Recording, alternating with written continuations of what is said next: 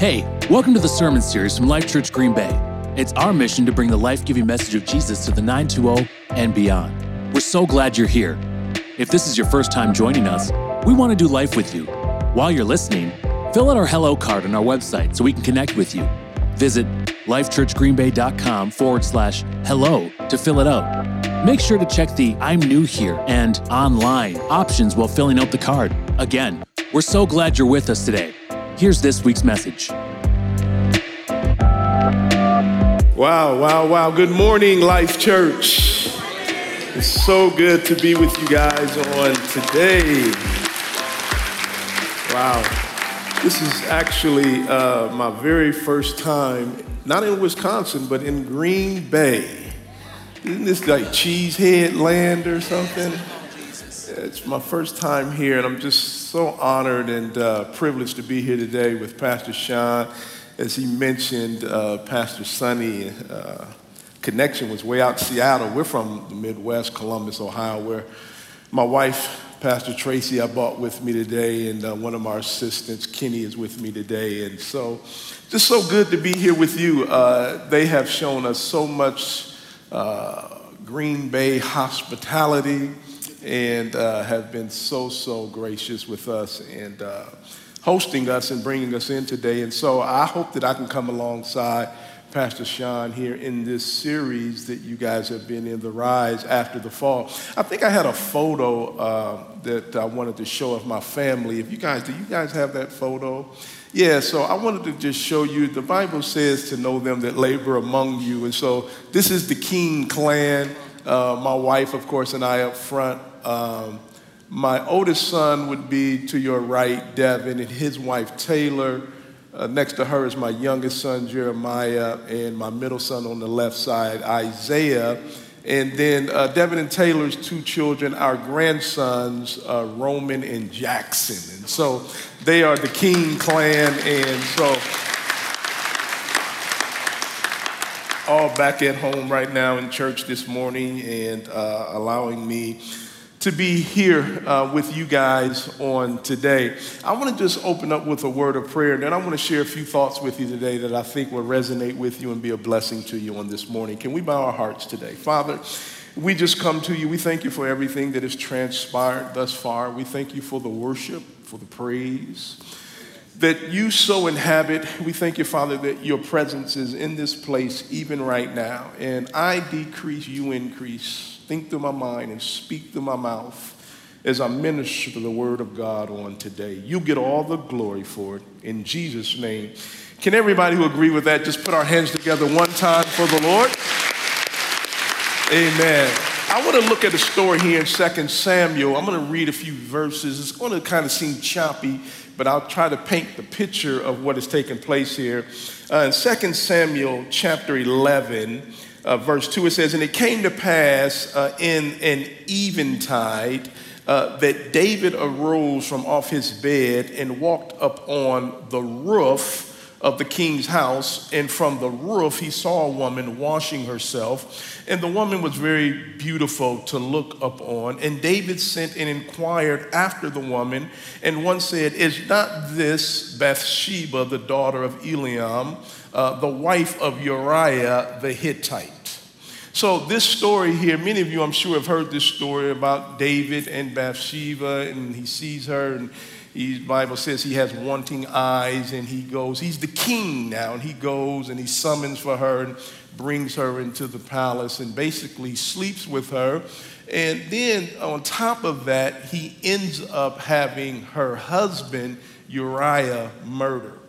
David had him killed. He sent him in the forefront of the battle so that uh, he could take the heat on firsthand and knowing that he would probably be killed, and certainly he was.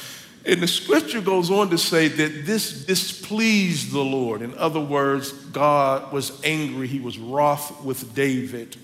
And the Bible goes on to say that uh, the penalty would not be David's life, but there was a child that was birthed out of his union with Bathsheba, and God told the prophet that David won't die, but the child would. And so from that point on, the child had taken sick, and David had gotten so distressed, distraught, Uh, the Bible talked about how he just sat up on the earth. He was depressed and uh, just had a very, very bad time. In other words, he went from being in a high place to somewhat a low place. He was the king, but at this point, he felt very, very depressed. And so, as I thought about that story and I thought about this series that you guys are in, The Rise After the Fall, this thought came to me. I'm going to make a correlation between David and a nursery rhyme or an old children's book that many of us have probably read or at least heard. It's called Humpty Dumpty. How many of y'all have ever heard of Humpty Dumpty? Yeah, Humpty Dumpty sat on the wall. Humpty Dumpty had a great fall. All the kings. Now you can you can say it along with me uh, because I believe this is an equal opportunity church. That means I don't have to do all the speaking. Y'all can talk back to me. I'm one of those preachers that like you to talk back to me. So Humpty Dumpty sat on the wall. Humpty Dumpty had a great fall. All the king's horses and all the king's men couldn't put Humpty together again. Y'all know that story. And so I want to just talk about those three points there. Humpty sat on the wall, he had a great fall. All the king's horses, all the king's men couldn't put Humpty together again. Uh, number one, if you guys take notes, I want you to write this down. Humpty Dumpty sat on the wall. Walls, as we understand, are for protection, walls uh, in the Bible, we know this to be true. Many of the walls that were built, it was to protect people from the onslaught of the enemy. Walls are for privacy, right? Walls are partitions, they bring some sort of separation or division to spaces.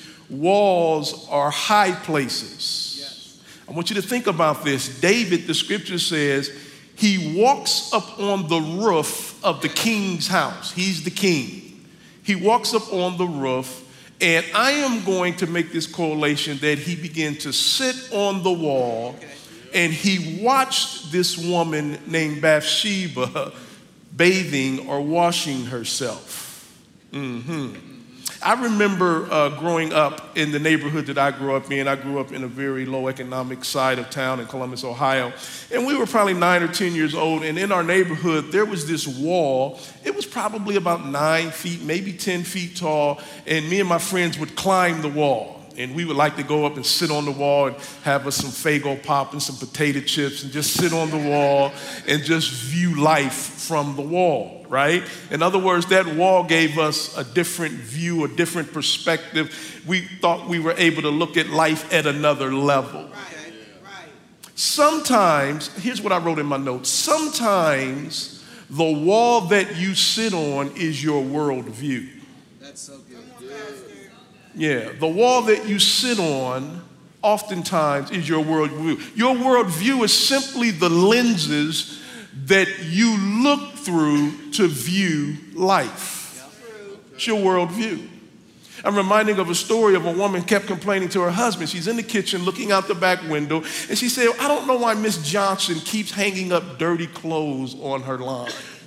Every week she washes clothes and they're always dirty. Has no one told her how to properly do laundry and wash clothes? And she would say this week after week. And then finally, one morning, her husband comes into the kitchen and with some excitement on her voice, she said, Honey, finally, Miss Johnson has learned how to wash clothes. She said, The clothes are clean. I wonder what happened. He said, I'll tell you what happened. I decided to get up early this morning and wash our windows. Yeah.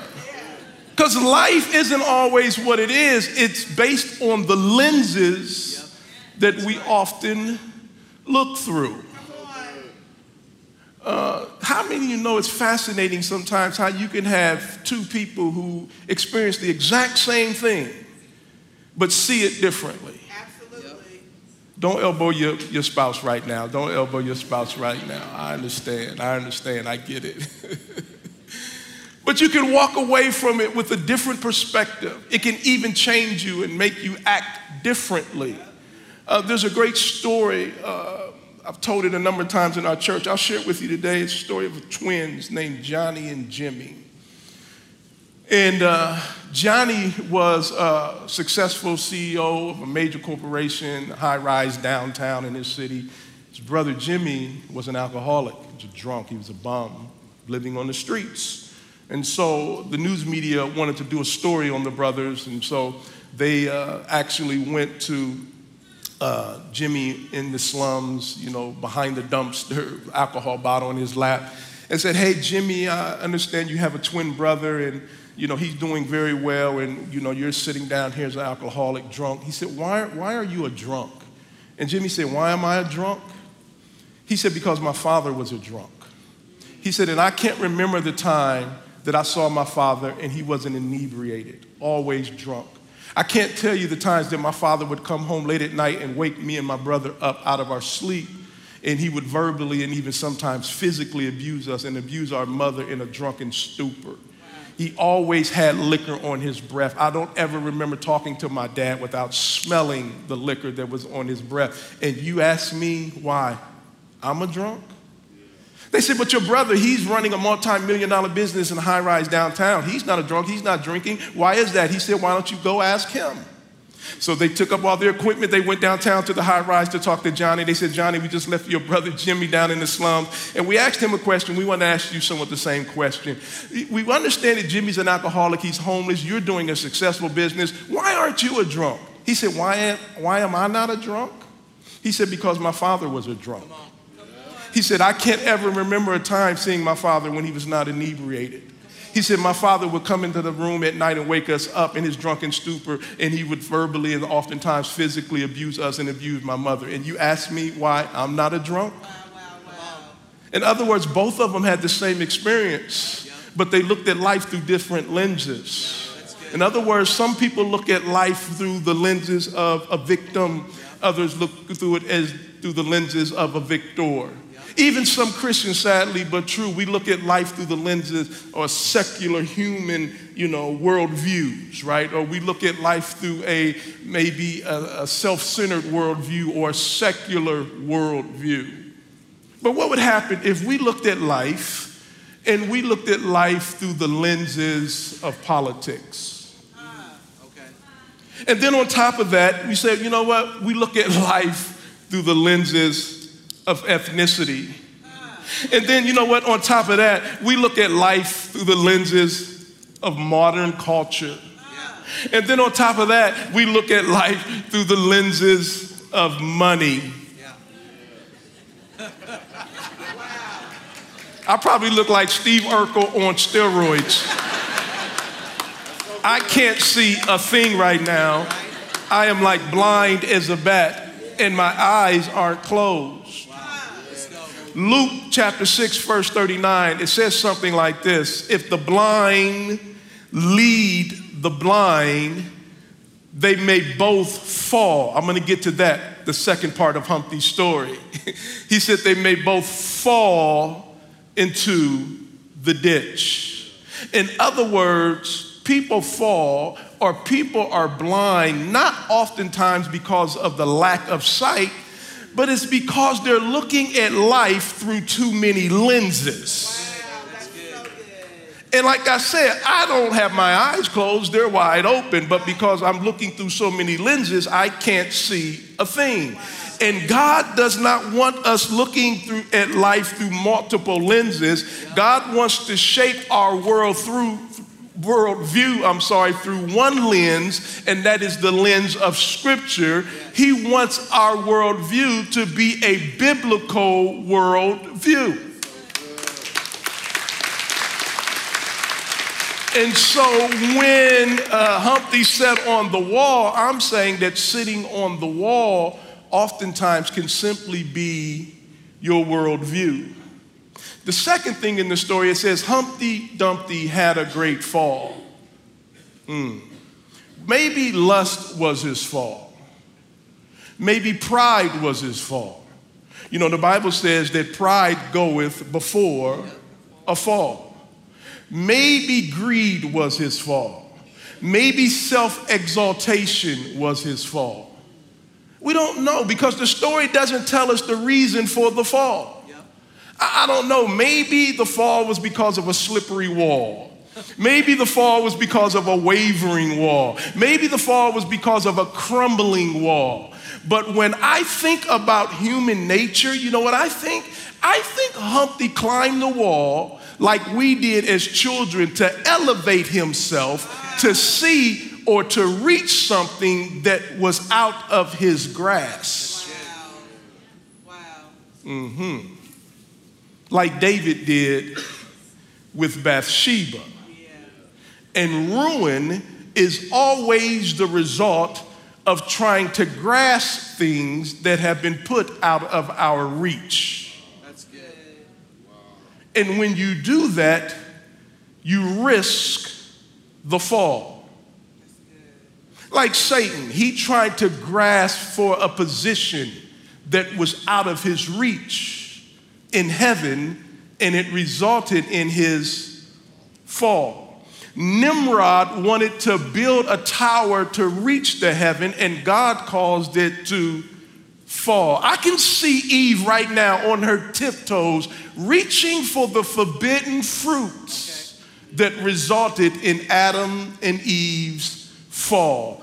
David saw Bathsheba while he sat on the rooftop on the wall, and he reached for her, and it led to his fall. Humpty Dumpty sat on the wall, but Humpty Dumpty had a great fall. Someone in here has reached maybe for a relationship through an affair and had a great fall. Someone in here has reached for an alcohol bottle and had a great fall. Someone in here has reached for some dope and had a great fall. Someone in here has reached for pornography. I've been doing this thing a long time. Just sit there and look straight ahead at me, but you had a great fall. Someone here reached for running with the wrong crowd and you had a great fall. Someone in here reached for dishonest gain, making money illegally, and you had a great fall. Mm-hmm over 35 years ago, it would have been I reached for fast money. I reached for fame. I reached for flamboyance. I reached for a fancy lifestyle, and it led to my fall. I ended up serving three years in a United States federal prison because I wanted to serve drugs. I was reaching for something that had really been put out of my grasp, and it led to my fall. And I ended up serving three years in a United States federal prison. It was my fall. Please don't look at me in that tone of voice. because you know why I'm in good company. Because Paul in the Bible went to prison. Silas in the Bible went to prison. Peter in the Bible went to prison. John the Baptist in the Bible went to prison. Joseph in the Old Testament in the Bible went to prison.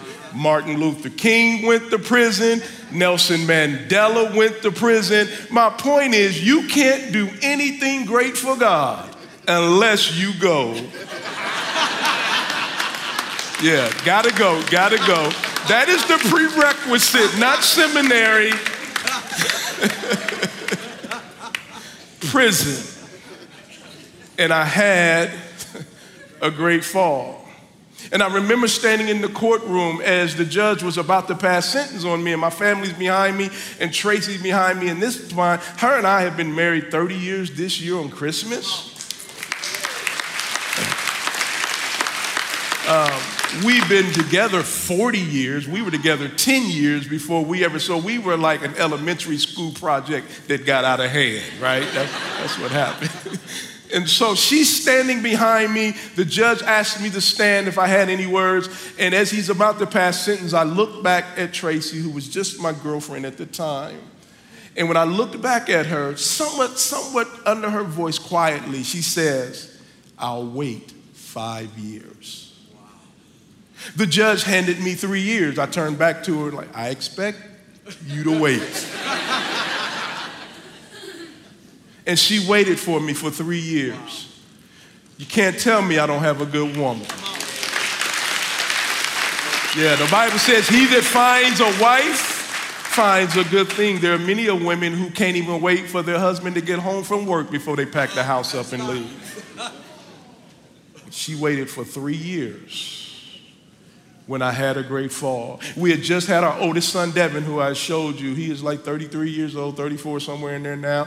He was like eight months old when I was sentenced to prison. So I, I wasn't there for his first words, I wasn't there for his first steps. I wasn't there for his first day being entered into, you know, preschool. I had a great fall. I wasn't there for his birthdays that would be coming. I wasn't home for my birthdays. I had, had a great fall. I wasn't there for, you know, uh, Christmases. I wasn't there for Thanksgivings and any other family get togethers. I'd had a great fall. Matter of fact, now I have a number behind my name. I have a felon on my record.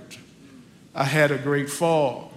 Not only that, I'm having to deal with the embarrassment and the guilt and the shame that came along with the decision that I made. I had a great fall. Many of you know what that feels like. Many of you know what it feels like to be at a good place or seemingly a good place in your life, and all of a sudden, one bad decision, something can totally change the trajectory of your life, and you've had a great fall. And that's what happened to me. I had a great fall. Just like Humpty, who sat on the wall, he had a great fall. The third point I want to get to is then all the king's horses and all the king's men couldn't put Humpty together again. 2 Samuel chapter 12, verse 16, it says, David therefore pleaded with God for the child. Remember, I told you the child was sick. And David fasted and went in all and, uh, and lay all night to the ground. Uh, verse 17 says, So the elders of his house arose and went to him. He's the king. I want y'all to follow this. The elders of his house, all the king's horses, he, these are the king's men. They went into his house to raise him up from the ground, but he would not, nor did he eat food with them. All the king's horses and all the king's men couldn't put David back together again. You know, Humpty was a human. Y'all remember seeing it? Matter of fact, I was in Target the other day. I stay in Target. I call it Target. it's kind of the upscale name for the store that I like to go into. And I saw the book, Humpty Dumpty, in the children's section. And I was about to buy it just to bring it to show it to you, but I thought, nah, I'll just tell you the story. And it reminded me that Humpty was a human in the form of an egg. Basically, how many of you have ever been cooking eggs or whatnot and accidentally dropped an egg, cracked an egg, broke an egg? How many of you know that it's literally impossible to put that egg back together? You can have some scotch tape, some duct tape, some super glue, some nails. How many of you know sometimes you can create a bigger mess trying to clean up your mess? But you just can't put it back together. And here's the thought I begin to have Humpty Dumpty was a human in the form of an egg. The egg represents the life of a human. Think about this humans were three part beings. We are a spirit, we possess a soul, and we live in a body.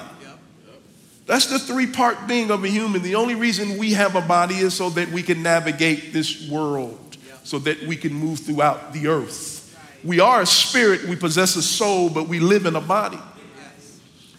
an egg has a shell which represents the body of a human. It has an egg white which represents the soul of a human. And deep on the inside, it has an egg yolk which represents the spirit of a human. It's one thing to have a broken shell, it's another thing to have a splattered egg white or a busted yolk. It's one thing to have a broken body, a broken arm, a broken leg, but how many of you know it's another thing to have a broken heart? Oh, it's another thing to be raised in a broken home. It's another thing to be the recipient of broken promises. It's another thing to have fractured feelings. It's another thing to have a crushed spirit. It's another thing to have shattered hopes and busted dreams. Who can put all that back together? He says, All the king's horses and all the king's men couldn't put Humpty together again. And we've all had our experiences with the king's men. Today, we would call these failed efforts by names like Oprah, the king's men. We would call these failed efforts by names like Dr. Phil.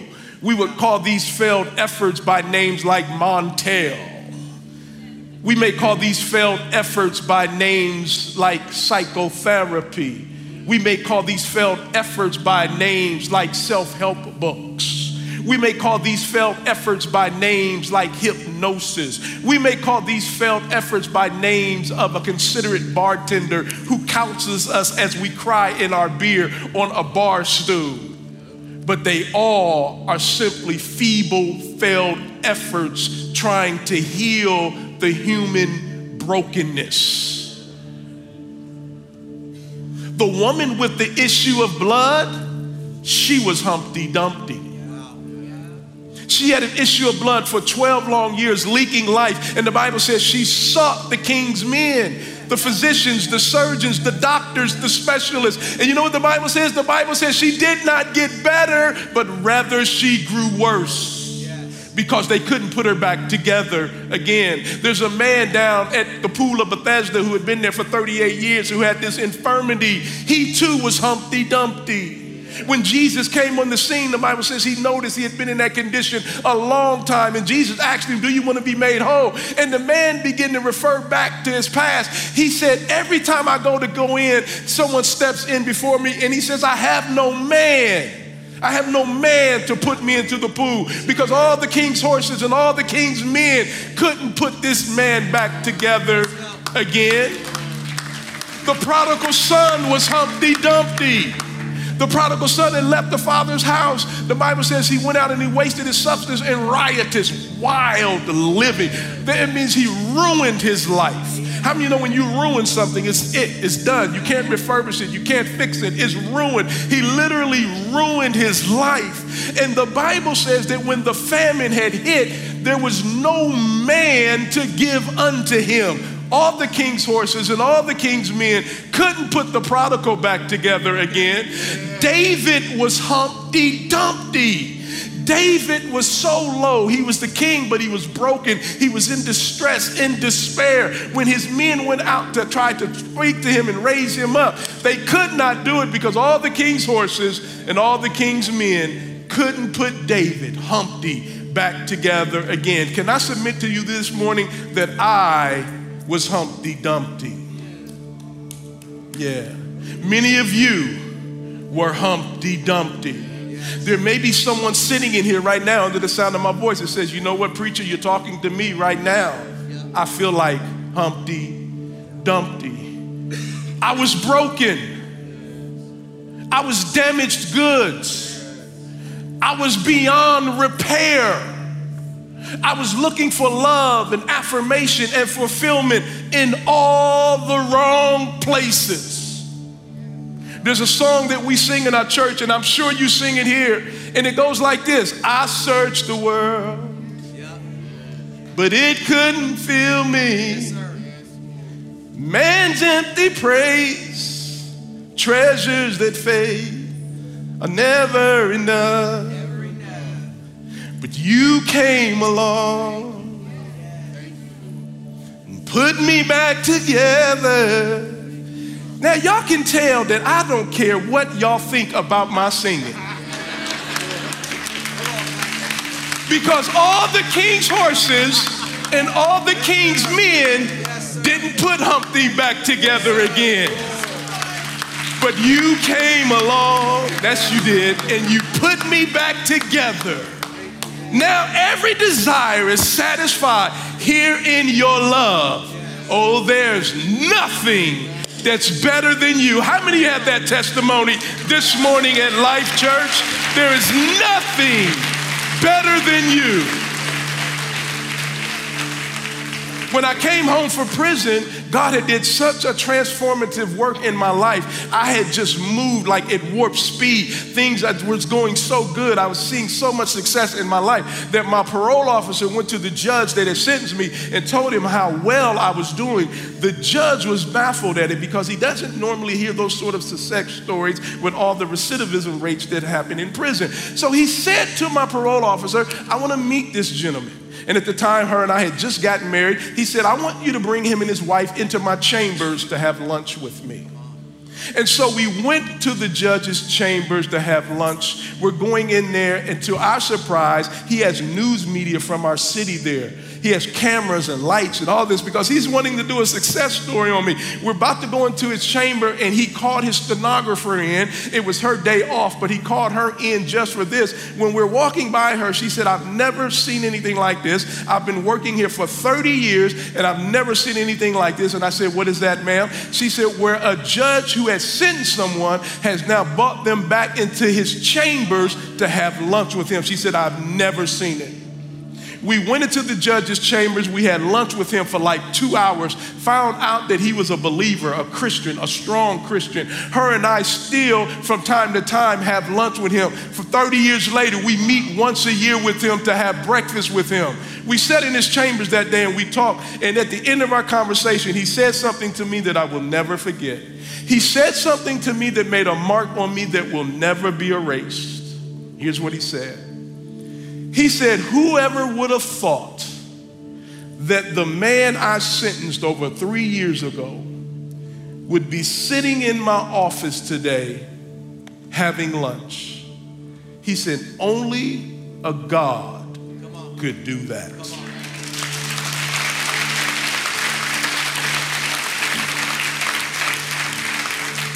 All the king's horses, all the king's men, couldn't put Humpty together.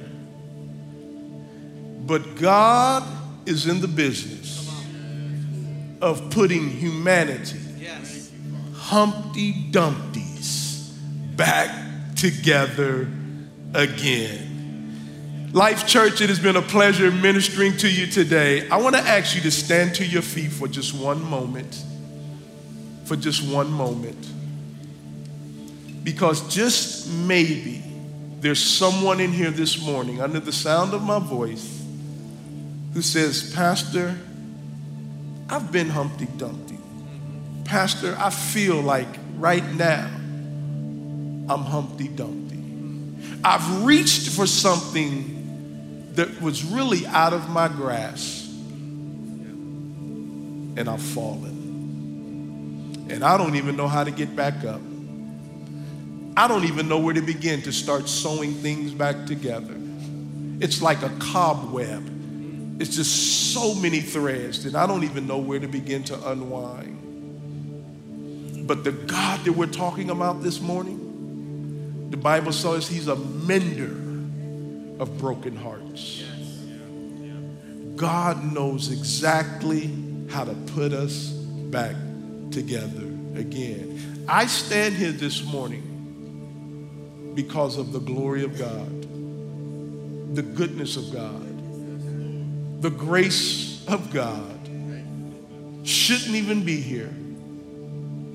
Grew up in the ghetto in Columbus, Ohio. But because of God's goodness, a few weeks ago, I'm preaching at a church like this, and Pastor Sonny just happens to be there. And God makes a connection with your pastor and I.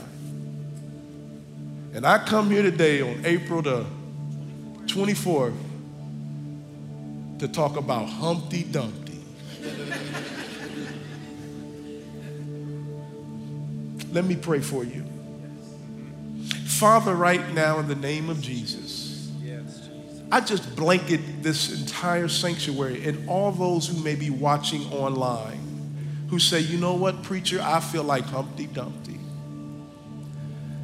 I want you to just surrender and submit the elements of your brokenness in the hands of God. the eggshell, the egg white, the egg yolk, the body, the spirit, the soul. Whatever it is that's broken in your life, would you just right now just submit it in the hands of a living God and watch Him mold you? That's what He told the prophet when He said, Go down to the potter's house and watch me do a work on the wheel and the, and, and, and, the clay was dropped and marred in the potter's hand, but he picked it back up and he refashioned it and shaped it to his will. I sense right now God is doing that with somebody's heart, with somebody's marriage, with somebody's teenager, with somebody's career, with somebody's ministry. God is putting it back together again. I pray these things over you today, Life Church.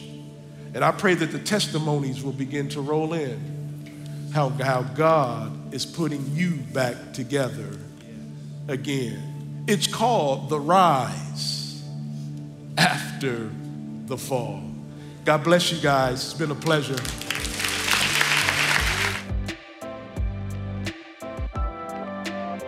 Thanks for joining us this week. Still thinking about the message? Go follow our message recap podcast, Chew on That the Chew on That podcast is a podcast where Life Church staff chew over the latest messages to dig deeper into our faith. Tap the link in the episode description to have a listen. Hey, thanks for listening to this episode. We'll see you next week.